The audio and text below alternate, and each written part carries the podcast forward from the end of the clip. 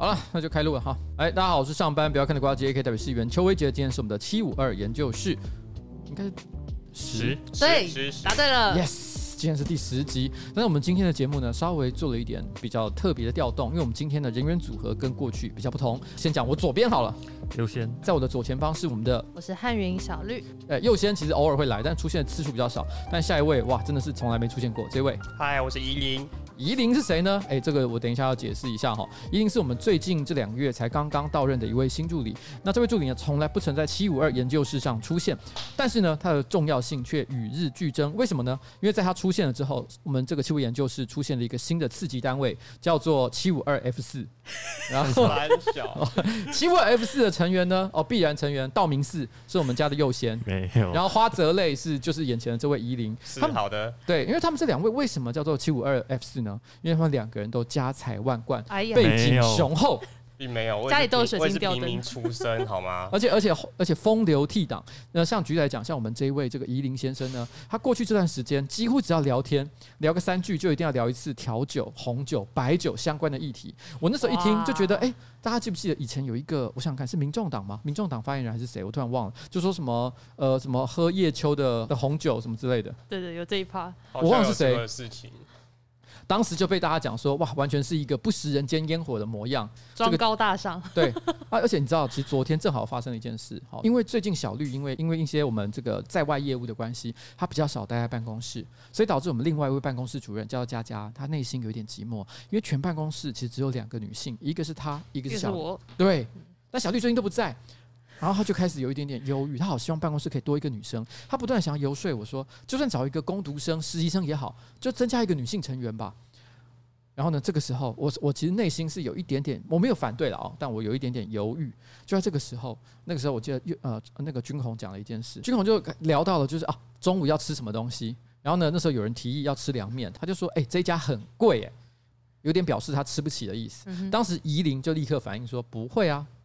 不会贵啊，不是啊，八十块而已，八十块而已，凉面八十块，Oh my god！你知道其实一般来讲，我们吃凉面，你知道加大也大概可能只有五十块钱而已，所以你讲八十块，其实以一般的市售凉面来讲，真的算是比较贵。有加鸡丝应该还好吧？哇，来，但是你是呢，右先你有概念吗？八十块凉面是贵还是便宜？太贵了吧！等一下，你现在在装太装装，你这个跟在军中的同志上说，我都有看 A 片是什么样子。对，所以那个时候我突然间就讲，哎、欸，军红，你知道吗？你就像是杉菜一样，你是我们七位研究室里面最穷的一个家伙，所以你吃不起八十块钱的凉面。但是对于夷陵还有右贤来说，他们根本就是不屑一顾，心里想说八十块什么烂东西，因为他们两个是 F 四，你懂我的意思吗？但是如果按照剧情推演的话，F 四一开始会瞧不起杉菜。但迟早会跟他做爱，没有流星花园没有这派，没有没有这派哦，没有这派这个部分吧？他们会在一起啊，会在一起。然后我就说哇，那这个剧情就刺激了。但是我讲这个的时候，佳佳在旁边一直偷笑。我就问佳佳一个问题：如果剧情推演真的像我讲的一样，就是军红变成杉菜，然后两个 F 四爱上他，你会觉得这个办公室没有女生，但是还是比较待得下去了吗？他说对，如果能这样的话，他就觉得没有女生也无所谓了。腐女之言，我们到底对佳佳做了什么？是 因为你们让这个办公室哈充满了异男的暴力之气。但认真说，这个办公室唯一的异性恋应该是我。哦，对你，你有这么自信？有，这我很有自信。这其实某种程度上来讲，我们昨天也有聊过这个话题。我们办公室虽然男生就是比较多一点点，但是几乎没有人是百分之一百的异性恋。我们唯一的异性恋呢，我觉得就是一看就知道他是异性恋。讲到那个什么干炮啊、做爱啊、约炮的话题，就会立刻非常的眼睛一亮的人，就只有依林。没错，对，经验丰富。对，我们发现依林是一个很特别的人。他严格说起来，他也不能叫百分之百的异性恋。他叫做除了右先以外的异性恋，自带属性。对，我的标准是这样。我觉得如果我可以征服右先，那这个世界上应该没有我征服不了的物种。一生只独他一人。对，反正就他喜欢右先了哈。但右先以外男生基本上他是不屑一顾。除了右先之外，那他就是个异性恋了，在这个世界上。好的，谢谢。好，谢谢。好，以上都是废话了啊。我们只是随便闲聊一下企鹅研究室最近的状况。那今天呢，我们今天就是有一个比较新的组组合，那讨论一些这个最近这个礼拜我们到底处理了什么样的一些议题，还有一些社会发生什么样的事情。来，有谁有准备的？快点把议题给我丢出来。我们现在想一些就是最近热闹的质询话题，就是到底可不可以用台语质询？哎，说到台语这件事情呢，就是要来讲一下陈柏伟委员跟这个国防部长邱国正的质询对话。那在九月二十七号的时候，在立法院的外交国防委员会上，那陈柏惟委员第一次启用立法院这个通译服务。通译服务意思就是说呢，如果你选择是用一般的华语来咨询，但是对方是用台语或者说台湾闽南语来询答，那他们可以在中间做一个传译的服务。那这跟法院目前有的通译服务也是类似的。那就在陈柏惟委员，哎，我好奇问一下，目前所谓的通译服务包含哪些语言？目前就是所有国家语言发展法指定的语言，目前都有包含原住民的各族语言在内。但是目前据说就是人才招募有些困难啦，毕竟有些语言可能是真的比较少原住民在使用，或者说目前的人才传承有些问题。嗯，因为台湾目前的所谓的这个原住民族呢，其实他们的语言可能包含的项目非常的多。嗯，譬如说大家大家至少知道，那我们有所谓的九族文化村嘛，所以你知道现在已经不止了。对，现在已经不止了，现在已经不止了。所以光是这样就已经知道至少九种以上，但事实上其实还不止哦。所以其实你要每一个族呢都能够有通译，可以在这个立法院服务，一时之间还没有办法百分之百做到。但是的确这是一个未来想要努力的方向。方向对，嗯，这也是为什么要有国家语言发展法，就是希望说能够在政府机关施政啊，或者说执行的时候，可以有包含各种语言在内。那只是说这场执行却引发大量的争议，因为在呃执行的时候呢，就是邱国正部长他其实就是坚持不要使用立法院的通译，那他希望说他的次长可以来协助翻译陈柏伟委员使用台湾闽南语。那就在这个时候呢，就是两方就会有一些争执跟攻防啊。那后来很多呃，比方说国民党一些委员啦等等，赵少康先生他们也质疑说，哎、为什么委员要坚持用台语来咨询？这是有什么傲慢的问题？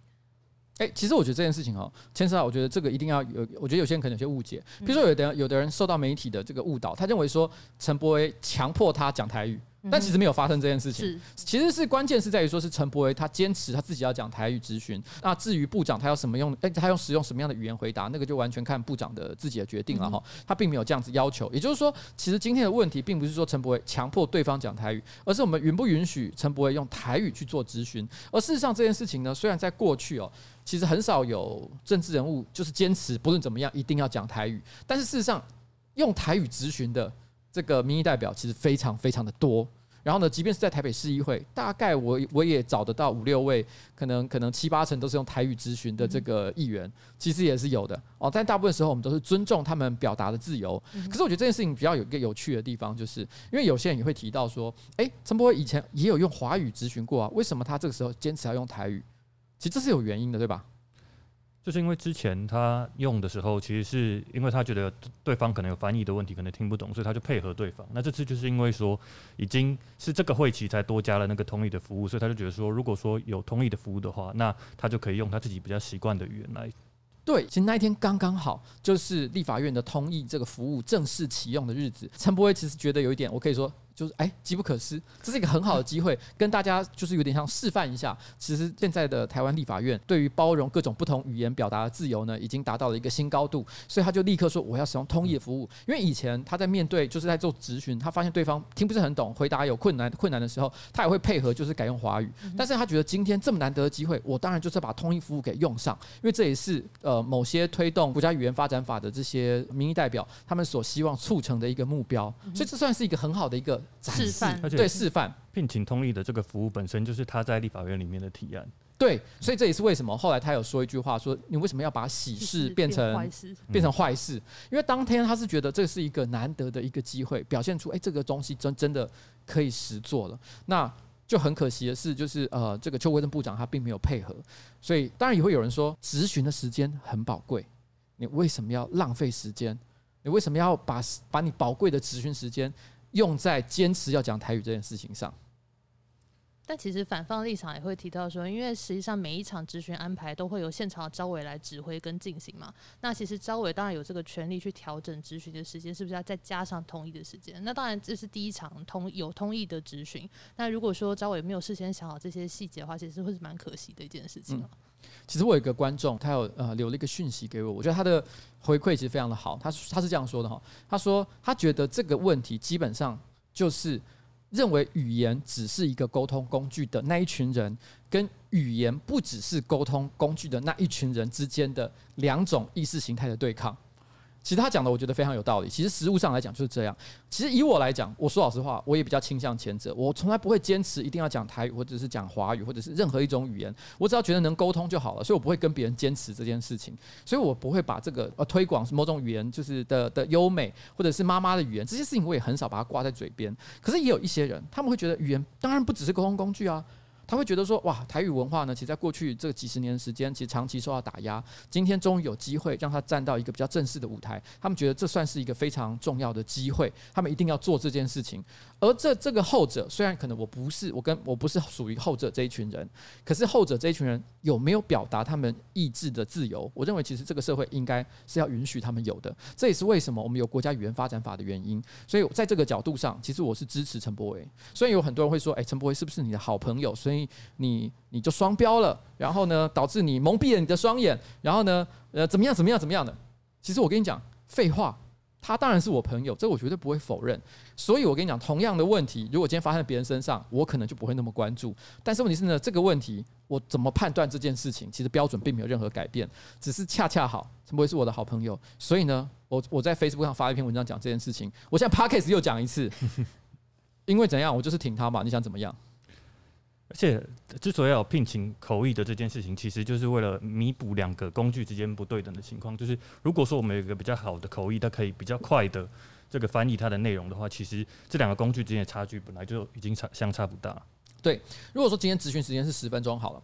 那如果他为了有通译的存在而因此减损了三十秒或一分钟，如果是我的标标准的话，我可能就会觉得啊，不要啦，啊，这三十分钟的浪费，对，很宝贵，我不要浪费这时间。可如果有人认为表达台语文化的推广这件事情很重要，他愿意花这三十秒的时间传达了他的表现，他用台语这件事情，对对，传达这个概念的话，那我觉得其实那是他的选择啊，而且这个选择也不能说是一种浪费，嗯，对。那其实按照主计处在二零一九年的调查发现，其实全台湾大概有八成以上的年轻人，就大概是指三十岁以下这批人，都已经只是主要使用华语，他们在家里也不会使用台湾闽南语或是客语或是其他原住民语言。那如果以台湾的总人口数来看，现在主要使用台语大概剩下两成，那使用客语的主要族群大概剩下一点五趴，那更不用提其他原住民语言了。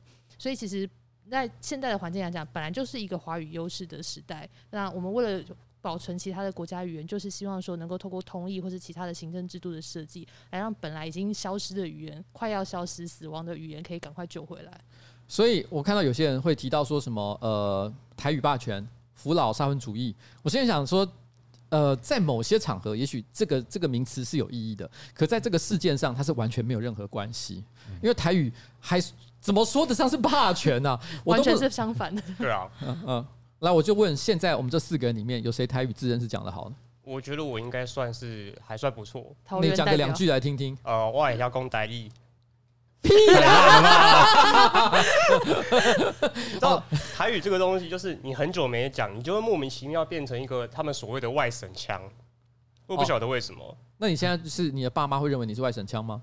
呃，会有一点，或是阿公阿妈那一辈。但是小时候，我是其实是先学会台语，才会讲所谓的华语或是母语的，就是国语啦。嗯，对。所以这个案子对我来说其实蛮重要的。其实就算以效率这个标准来看的话，呃，像联合国大会或是欧盟理事会，其实这次也有讨论到嘛。如果你要让一个人能够充分表达自己的意思，其实你让他用他的母语，某种程度上面，他其实是最有效率的哦。嗯。没错，所以我觉得在这个角度上来说，哈，我觉得这个问题，呃，我觉得也好了。我觉得其实我们也讲的差不多了啦，哈。觉得还有什么要补充的吗？我我觉得纯就效率这个角度来讲的话，如果说其实我们发现一个语言，我们现在要觉得说它放在国会上越不效率的话，其实也就代表说，如果反过来讲，我们用华语或中文来讲，对于使用这个语言的人来讲，他需要翻译所需要的时间是更长的。所以这个其实也代表说，对平常使用的那些语言的人来讲是更不公平的。就代表说那个语言是比较弱势。设身处地来想的话，是啦，嗯，OK，好了，我觉得这个问题呢，我也不纠结太多，免得大家就觉得说我又在那边哈，什么，让我随便来哦，我就不要再重复这些人对你的批评了。对，我就不要再讲了哈，我就只我就讲完了哈，好，就这样，好，就这样。以上，以上哈，好，来，我们接下来，但我们本周呢还有什么话题？譬如说跟呃社会的也好，还是气味研究室我们本身现在正在努力的事情。防疫要开始松绑啦。最近很多人都在讨论到说，到底是不是会降到一级呢？那目前陈时中部长是宣布说，二级警戒还是会持续到十月四号。那在户外的一些警戒，包含你是不是还是要全程戴口罩啦？那在户外饮食的一些相关规定，其实也都还是维持，只是说有一些场所是慢慢有条件松绑的。比方说十月五号开始就可以开放 K K T V，只是你唱歌的时候还是要戴口罩。那在桌游啊，或是麻将馆等等，就是要使用隔板。那但是这些八大特种行业还是包含舞厅或是酒吧，还是暂时不开放的。嗯，但这边必须要提醒一下，我们这边所谓的酒吧哈，八大行业里面定义的酒吧是指有陪侍的酒吧。如果你今天指的是单纯就是喝酒的地方来讲，就是我们常常讲有一个吧台，有一个八天的调酒给你喝，这个地方现在是已经是开放的，对，目前都是开放的。这个其实是有一点点不知道是不是应该要修正一下，因为目前其实我们。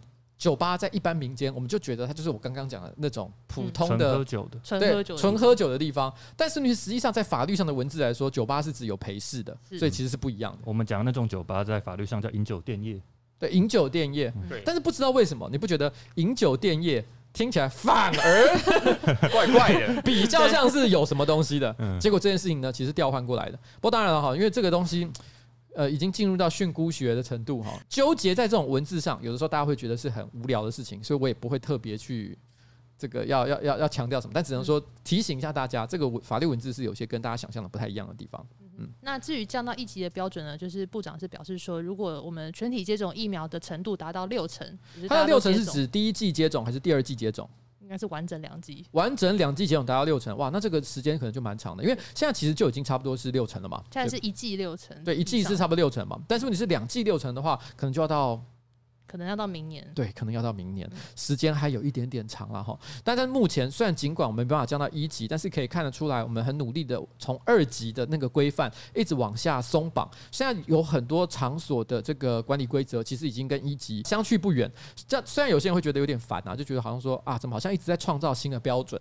可是我觉得这也是没有办法，因为你知道吗？这个这个疫情跟生活就是不断的往前走，各式各样的变化一起都要跟着做一些调整。我觉得这也是很合理的事情啊。还有这表示。一件事情，你的浪人祭，这就我担心的地方。我必须坦白讲，十月底本来是浪人祭的活动呢，我在那边要现场做两个演出，一个是跟大象体操一起唱《乌牛兰大护法》，第二个是我本身要做一小段 DJ 的表演。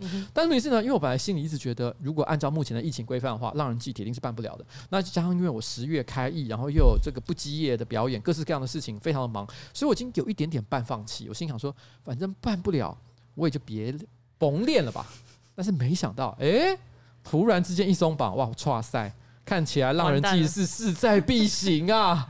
那我就不能够推辞啦，哇！我真的害怕了。你为了个人的幸福跟大家的幸福，还是赶快练习。好，我等下乌牛兰大护法。而且你是先批评了别人才接这个案子的喔。对，林婉佐救我！我们现在马上帮你报名委员的歌唱班。为什么叫没有啊？是林长佐哈？为什么讲林婉佐？是因为昨天彩玲在我们那个公司的群组里面分享了一张线动，是他的呃，应该是大学同学贴的。就他的大学同学，他说他走在路上。然后呢，呃，他说他两个大学同学一起走在路上，A 跟 B 啊哈。那 A 先看到那个，因为最近其实正好不是有这个国民党的这个政治人物说，因为他们最近有点搞这个罢免，有点搞搞到搞到上瘾了，所以他们开始也跟着说，我们来罢免林长佐怎么样？对对，其实老实讲，我不太知道罢免林长佐的正当动机到底在哪里。因为今天如果是讲说，呃。有哪些业务他们嫌他做的不够好？我想今天所有的政治人物都一定会有人觉得他哪里做的不好。嗯，你如果真的要搞到就是要推动罢免，一定是他做了什么天怒人怨的事情。我真的蛮好奇林昶佐天怒人怨的点在哪里？现在就是因为选罢法把那个门槛降得比较低了，所以就有点遍地开花。大家只要稍微不爽某个人，就想要罢免他。但老实讲，这个事情会之所以降低呢，一开始有很正当的理由，而且事实上其实也是民进党自己去这个主导的这个降低门槛的的事情嘛。对，没错。所以。讲起来呢，当然也也是有些人会酸说，你看怎么样，回力镖打到自己。不过我必须要坦白讲，当年我认为他想要下修门槛，是因为的确他们那时候想要罢免一些真的不太适任的这个政治人物，发现门槛太高做不到，所以我们决定下修门槛。但是当时下修之后呢，可能配套措施相关的一些事情没有想得太彻底，所以导致。其实大家发现哇，好像有点不太对劲。我觉得立法委员就算了哈，立法委员毕竟是一个单席次选举，对单席次的选举。如果真的整个整个选区的人都他妈很讨厌他，一定要叫他下台的话，好像还有点正当性。可是我觉得在市议员这个层级的选举，哇，你知道吗？就是本来就是要包含多元不同的一些意见。如果只因为了部分人就是反对某个议员就让他下台的话，事实上反而违反了本来多席次选举的精神。所以这个这个规则呢，可能看起来是有调整的必要了。对，没错，就是有些国家像他们是比例代表制，他们就不会有这么严格的罢免门槛，甚至有些国家它是没有罢免存在的。嗯。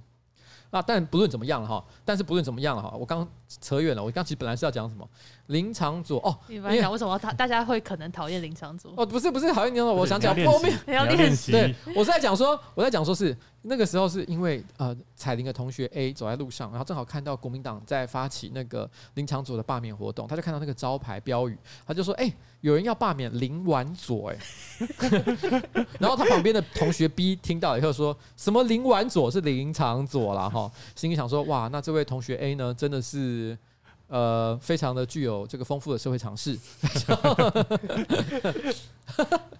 其实林长佐应该应该有在关心社会事的人，应该都要知道吧？嗯，应该都会听说。他算知名度蛮高的政治人物。就就是你连林长佐都不知道的话，哇，那我觉得应该是真的没有在看政治新闻。对，嗯嗯，他基本上是台湾少数上得了国际媒体的政治人物，哎。而且还不是上在政治的，不只是政治的因素。对对，娱乐啊、呃、文化啊、译文相关的，其实他通通都上得了，所以算是真的呃，台湾很有知名度的政治人物了。好，好，哎，但是我们这个是题外话，我们接下来。好啦，除了防疫松绑之外，大家很期待就是五倍券啦。那因为最近都是在登记纸本券，那数位券的绑定，相信大家也陆陆续续去完成了。那虽然目前纸本券的绑定是比数位券高非常多了，目前纸本券的绑定大概有到八百多万人，那持续在往上飙升当中。那只是说大家就来讨论一下，是不是你赶快去预约五倍券之外，来是不是要把五倍券花在真的该花的地方呢？哎、欸，你们有几个人其实已经完成绑定了吗？我完成纸本的绑定，那你做什么？我跟佑先应该都还没有预约，因为你们 是 F 四，你们不需要。不是啊，因为我想要预约的时候，我都开始研究那个银行的各种的优惠方案。但是你哪需要优惠？好，反正我总之我研究完的时候，发现已经来不及了，就是已经被抢光了。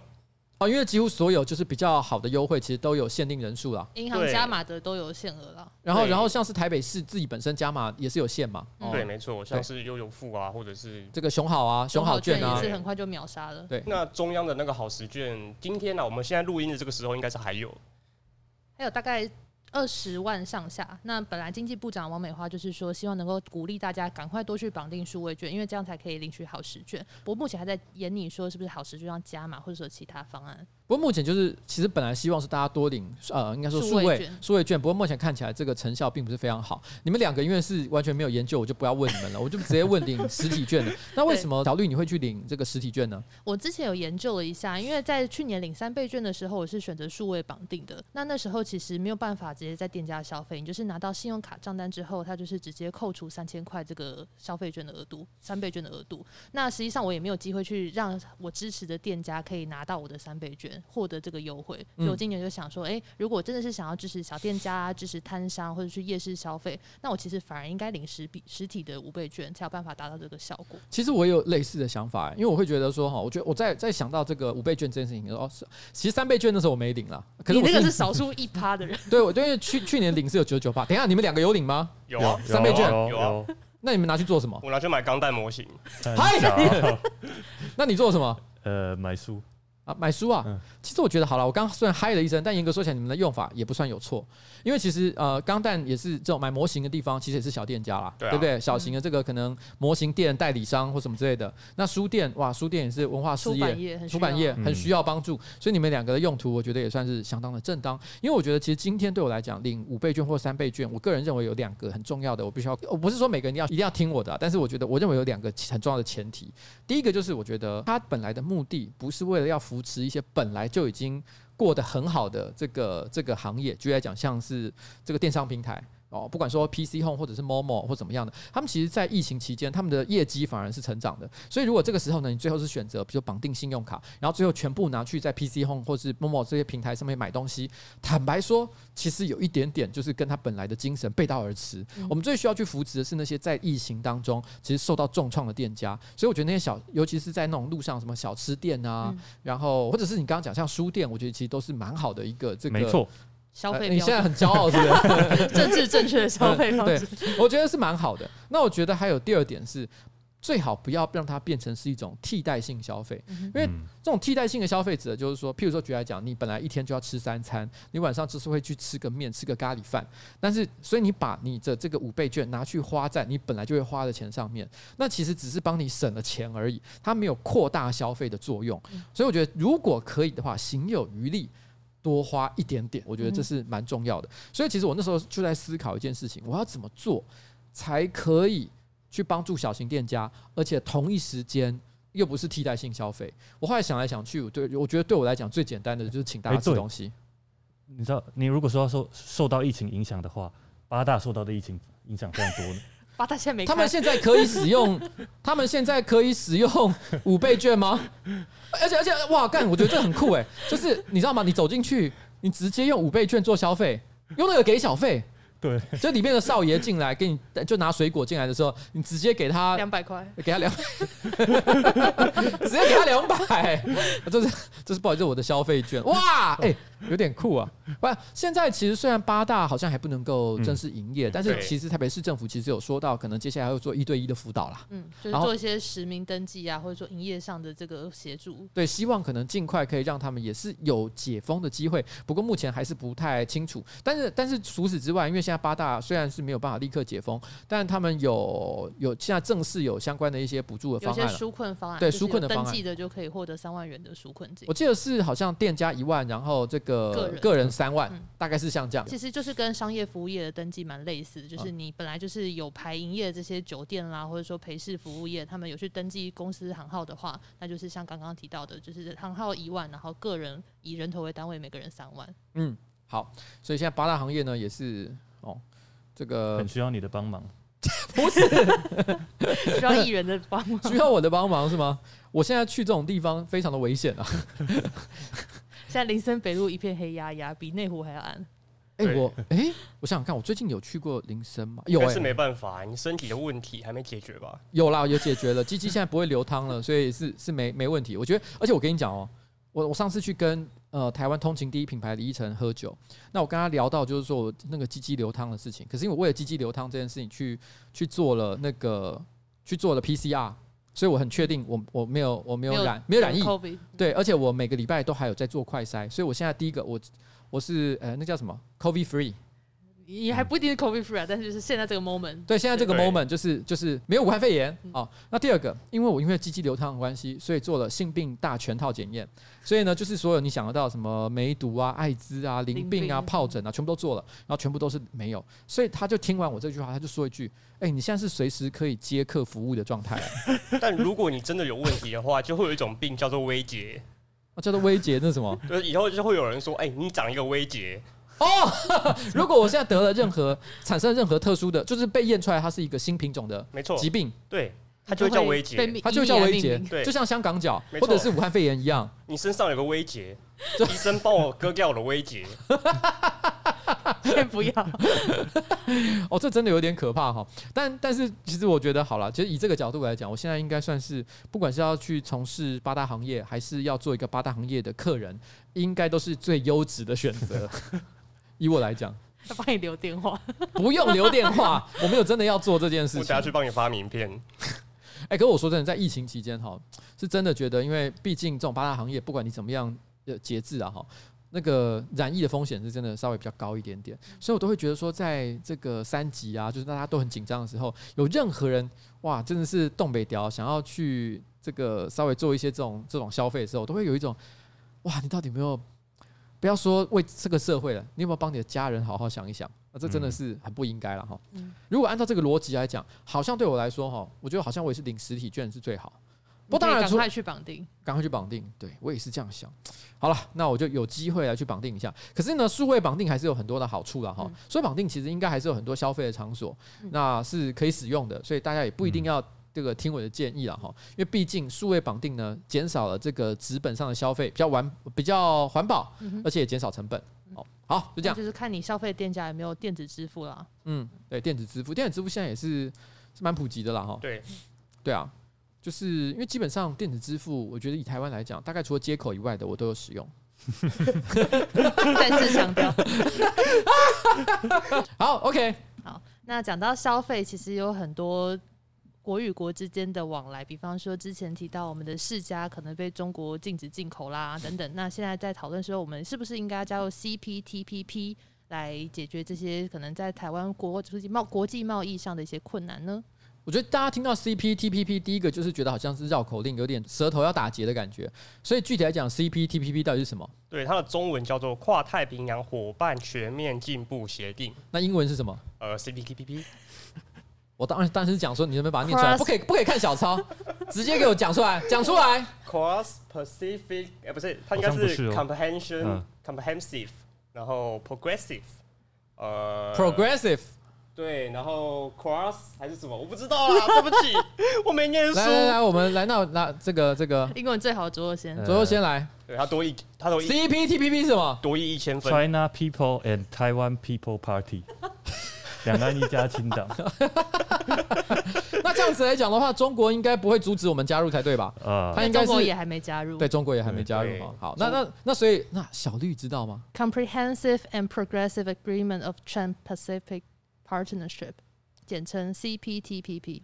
For Trans-Pacific Partnership，泛太平洋伙伴哦，Comprehensive and Progressive Agreement，全面进步的哦。好，那这个东西呢？到底那具体来讲，这个这个组织是想要干什么东西？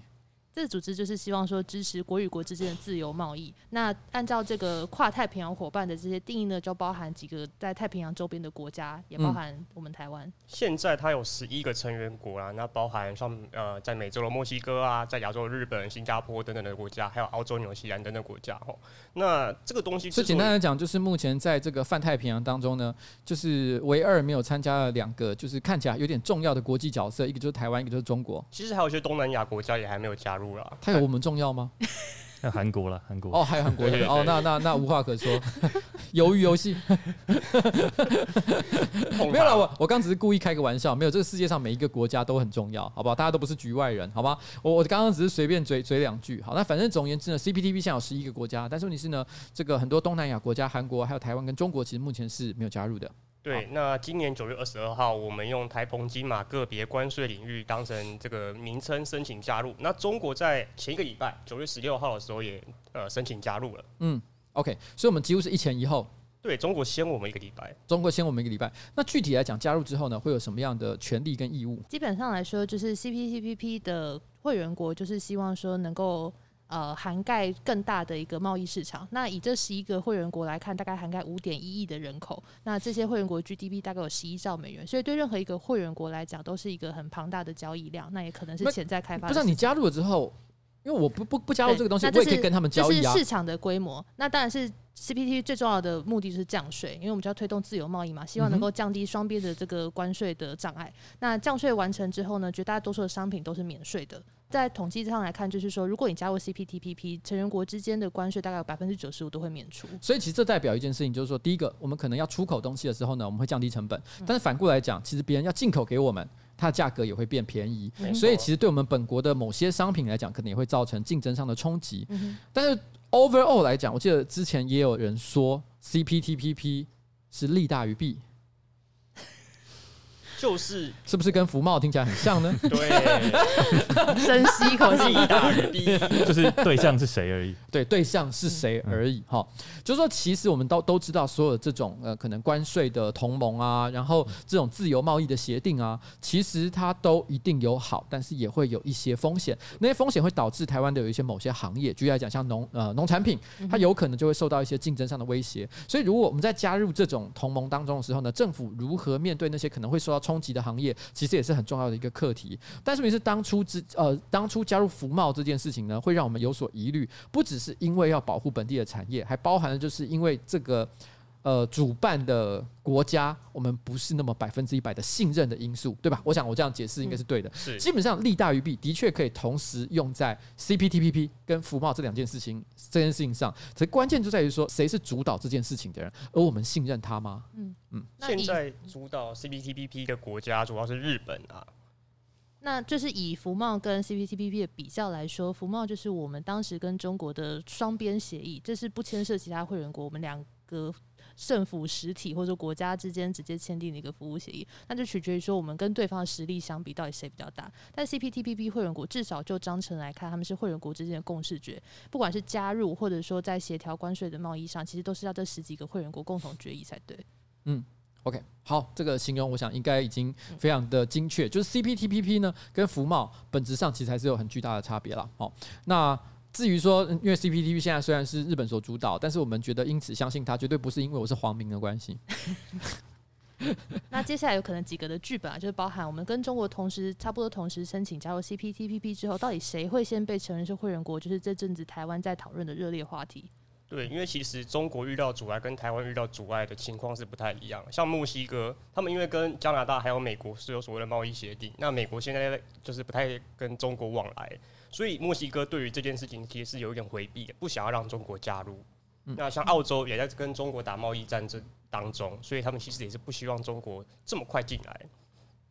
但在同一时间，他们对台湾是敞开双臂欢迎吗？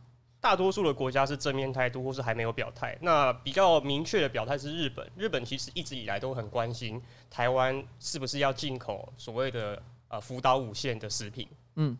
那其实这个是一个很长的政治题目啊，像我过去在立法院待过，只要是日本的国会议员来台湾，他们一定会跟我们游说要开放福岛五线的食品进口。嗯哼，目前福岛五线的这个食品啊，它在国际上有哪些国家是被禁或者是被合可的？现在全世界还在禁福岛五线全部食品的国家只有两个，嗯，中华民国跟中华人民共和国。其实这样讲起来，我们两个真的是不管你喜欢中国还是讨厌中国，但我们好像一直都像难兄难弟一样。CPTPP 我们也是你知道吗？一前一后加入，然后同样也讨厌福岛的食品，这到底是怎么样的一回事呢？其实这个事情真的讲起来蛮奇妙的哦。嗯，毕竟同文同种嘛。嗯。哦。哎哎哎，你讲什么？你讲什么？其实我觉得福岛这食品你们怎么看？其实就是。一般像我们过去在常讲安全检验值的问题，如果说国际的各个主要会员国或是贸易国家，他们在检验福岛的这个出口产品上，已经并没有发现可能对人体造成危害的一些数值指标，那到底能不能容许它进口？其实，在国际法规上都会有一些问题了。就是如果完全都验不出来，或者说验出来的残留值非常低，那实际上能不能用这个来当借口，就禁止福岛的产品输入特定的国家都会有问题。对，所以其实这件事情，我觉得像好像某有某些人可能，譬如说特别爱喜欢讲科学这件事情。如果你真的觉得科学这件事情很重要的话，那其实福岛食品依照科学的检验标准来看，其实应该没有什么太大的问题。事实上，绝大多数的国家也是允许它进口的。所以在这个时间点，你你如果要坚持说不行，我们为了保护台湾小朋友的健康，所以福岛食品绝对不可以进口，其实是有一点点不符合科学精神的。对。那尤其是因为反对福岛食品的呃这这一派的人在台湾，其实他们通常不会用福岛的食品，他们会讲说这个东西叫做核实。其实核实这句话，我认为其实是一句非常呃非常有趣的用语啦，因为它等于先不讨论它到底有没有受到污染，他已经假定它有污染，它对对对，他假定只要是从福岛来的，就是有受到核能污染的食物，好像在福岛现在还住在那里的人民呢，现在可能都有两个头或者是长了尾巴一样，对，但实际上来讲，并并不是这样了哈。因为其实大部分的国家都是有条件的开放进口啊，像欧盟就没有完全禁止嘛，但是你必须要附上检验证明，他们是用科学理性的方法来对待这个事情。那美国的方法更 tricky 一点，他们就说日本只要是开放国内流通的东西，它就进口。然后、哦、这个东西讲起来好像也蛮合理，就是你们自己愿意吃，然后呢，那我也就我就买，对我就买。这个英文有一句呃有一个俗语叫做 “eat your own dog food”，你们听过这句话吗？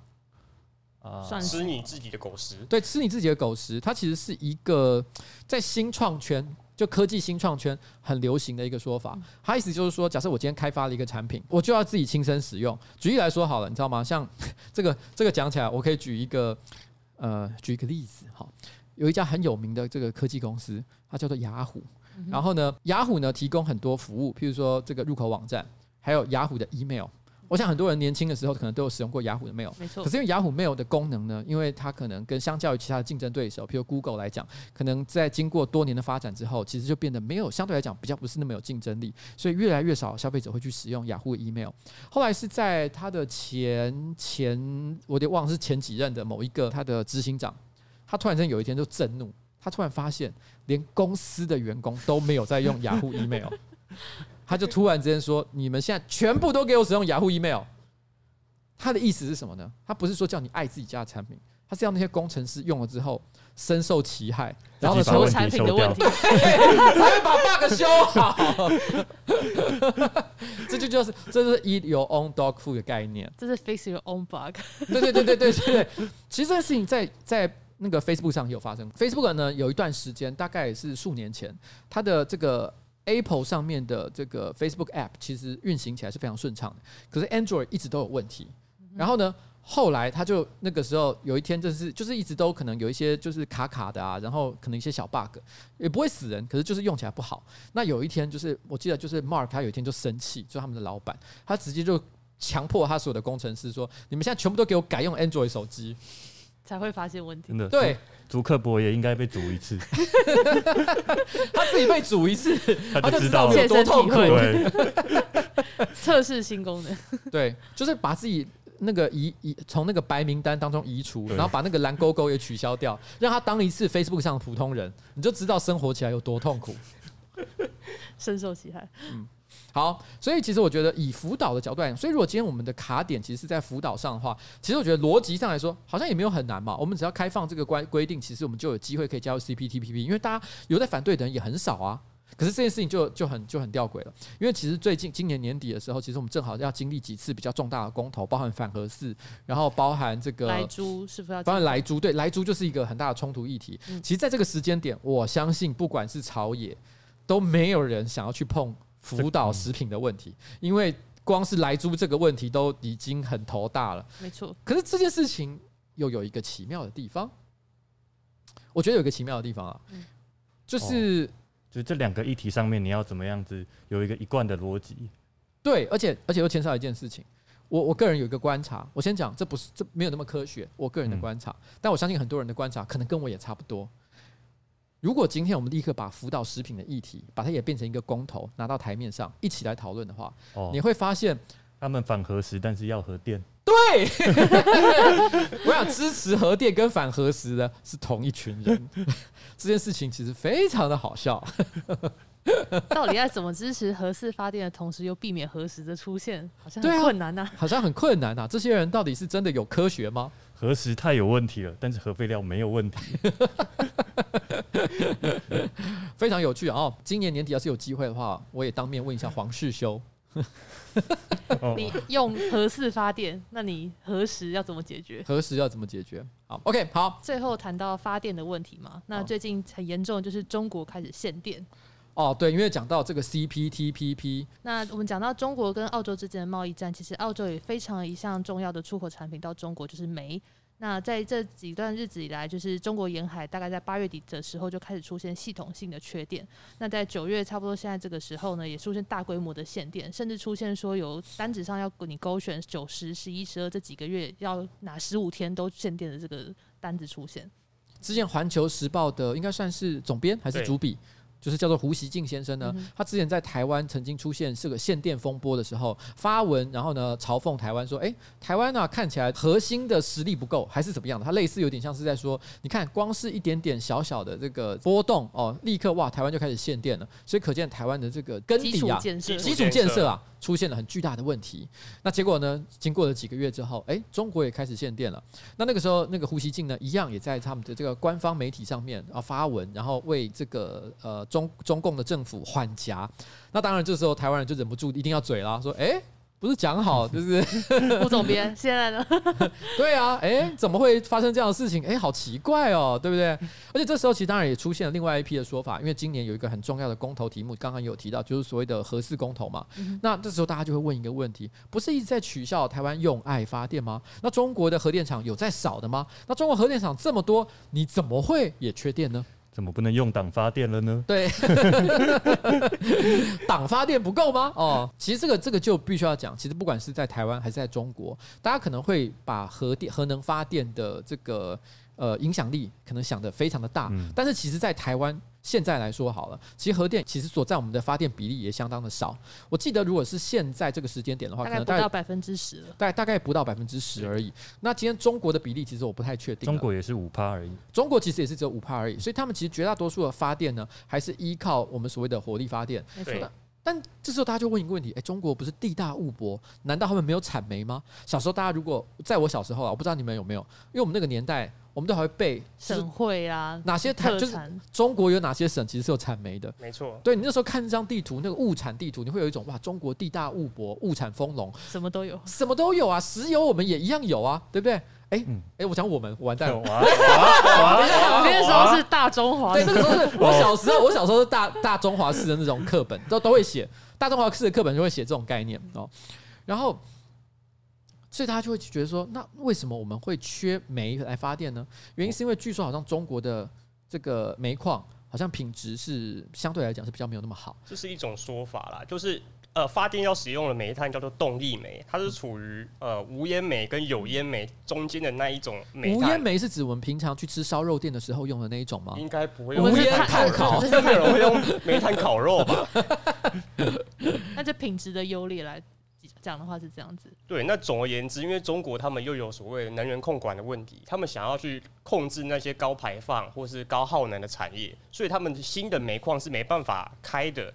那他们就必须要仰赖进口嘛？那进口的管道有几个？像是呃俄罗斯、蒙古，那这两个国家因为疫情的关系都遇到减产的问题，然后他们又因为跟澳洲打贸易战，那他们跟澳洲打贸易战的原因是因为呃今年应该是去年啊，去年四月的时候，澳洲说武汉肺炎是中国的这个制造出来然后放出来的东西，所以中国就不爽，就说哦不进口你的煤炭。那结果事情到了今年。煤炭整个原物料上涨，然后他们又没办法买澳洲煤炭，他们整个供应不了，所以就导致电厂必须要限电。嗯，但这很有趣的事情是，就是呃，像黄安，黄安这也不是黄安讲的啦，应该说是呃，中国可能有一些。网络上的写手名嘴或什么之类的哈，然后他写了这个这个观点，但是黄安有引用，就是说他们说这个其实是他们跟美国贸易战的一个手段，中国跟美国贸易战手段，他故意透过限电这件事情，然后造成他们的这些代工厂的减产，然后呢让这个美国的经济也受到影响，逼迫美国走上谈判桌，对他们下一盘大棋啊，对下一盘大棋，对他们就说 啊，你们这个黑色星期五跟圣诞节假期要来，我看你们买什么送家人。对，可是我觉得这个说法，我我先退一万步。假定这件事情是合理的，这个阴谋论是是是成立的，的。因为因为我当然这个东西有很多值得吐槽的地方，嗯、但我先都不吐槽，我先假定哇干真的是下一盘很大的棋，嗯、可这也不得不说，这也同时表示中国是一个很可怕的国家，因为他为了要跟美国谈判，他宁可先让他的这个十几亿的人民先受点苦。都没有办法烧煤来取暖。其实事实上，东东北东北没有办法烧煤取暖这件事情，并不是最近这一两个月才发生，因为现在是夏天，去年就发生，去年就发生，去年就已经出现供暖上的问题，然后今年才开始出现限电，所以其实就可以知道说，他们现在状况已经持续很长一段时间，而且完全没有获得解决。哇，这真的是很惊人呐、啊！而且我觉得蛮有趣的一个，我也觉得蛮好奇的一个点，就是其实中国如果今天有缺煤的状况的话，照理讲是一个全体性的一个系统性的问题。可是讲缺电，大家好像觉得最严重的地方还是集中在东北这个状况。如果是东南沿海这一带，好像相对来讲影响就比较小。其实东南沿海很多制造重镇啊，像是什么浙江、广东、广西这些地方，是很早就开始做减产跟限电的。但是真的限制民生用电的地方是东北。嗯，那因为呃有些人说。法我看外媒的说法是说啊，因为东北他们非常的仰赖火力发电，然后在我们的这个东部沿海的地区，其实有所谓的这个西电东送的计划，所以它是有办法支应的。所以整个能源的安全性上面，东北其实是比较缺乏的，在这个供电系统当中最脆弱的一环。哦，你的意思是说，你说的西电东送指的是中国那边？对，比如说他们把什么西藏、青海之类的电，然后送到。我刚是听到他有说我们，我们对。我刚我刚我刚刚我刚刚突然之间也是愣了一下，刚刚他他在大发议论，不方便吐槽。对我刚心里在想，他刚刚是不是也讲了我们？我是不是觉得我是被传染啊？四万万五千万的中国同胞，我真的我真的是疯掉哎！这这整这整个办公室都是间谍吗？大家现在都在这边大揭露，是不是？我在这边郑重的道歉。我跟你讲，如果今天是在玩狼人杀的话，我跟你讲，你你跟我，我们两个已经 已经被抓出来，对，已经被抓出来。我们刚刚两个叫做悍跳狼人，你知道吗？我们是，我们就如果这个这个叫做什么间谍杀，对，我们就中国派的间谍，没错。目前看起来，这个这个铁好是这两位，嗯，铁好。先表达一下我的身份，永远都是铁好。在煤这件事情上面，我认为其实中国还有一种煤是很好用的，就是他们的官煤。哦，你说烧官煤吗？哦，烧官煤其实搞不好就可以解决他们限电的问题，而且还可以供暖，对不对？因为官煤看起来就是不要不要这样讲，里面都是一些人，好不好？活生生的人烧起来很可怕，好不好？所以这也证明说，中国在能源转型的路上还有很长一段路要走啊，就是包含整个供电网的稳定啦，还有对外的依赖贸易程度，其实都是在需要重新考量的。嗯，这个呢，这个中国真的要，如果真的想要崛起的话，哈，怎么样跟周边的国家，甚至于跟全世界搞好关系，我想还是蛮重要的。而这件事情刚好也是台湾在未来可能几十年求生存当中最重要的要需要操作的一个杠杆。怎么样在这个过程当中努力的保保护自己的利益，然后呢又不要被这个中国规划 punky。我想这个真的是，嗯，要仰仰赖大家的智慧了哦。好了，这边最后就讲讲个无聊的事情，就是。我还记得之前那个台湾在限电的时候，那时候这个蔡英文总统就多了一个绰号叫“缺电鹰”嘛，对不对？对。然后，然后呢，“缺电鹰”讲着讲着，现在这个这个这个名号呢，我们可以重新把它冠到这个习近平头上，他以后可以可以，我们可以叫他“缺电平”，因为这是他的重大政绩之一。那至于蔡英文呢？哦，其实我们就可以给他一个新的绰号。我不知道大家有没有注意到一个新闻，就是其实之前呢，在那个有一个有一个新闻报道，就是有一个观光客，他到蔡英文的老家，就古厝古厝啊，主厝。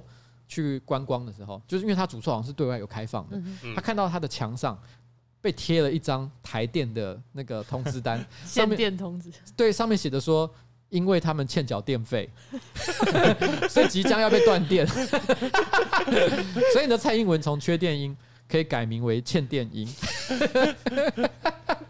请尽速缴纳，请尽速缴纳，好不好？好了，以上了哈。以上就是我们这一集的气味研究室 EP 十，谢谢大家，大家拜拜，拜拜，拜拜拜拜。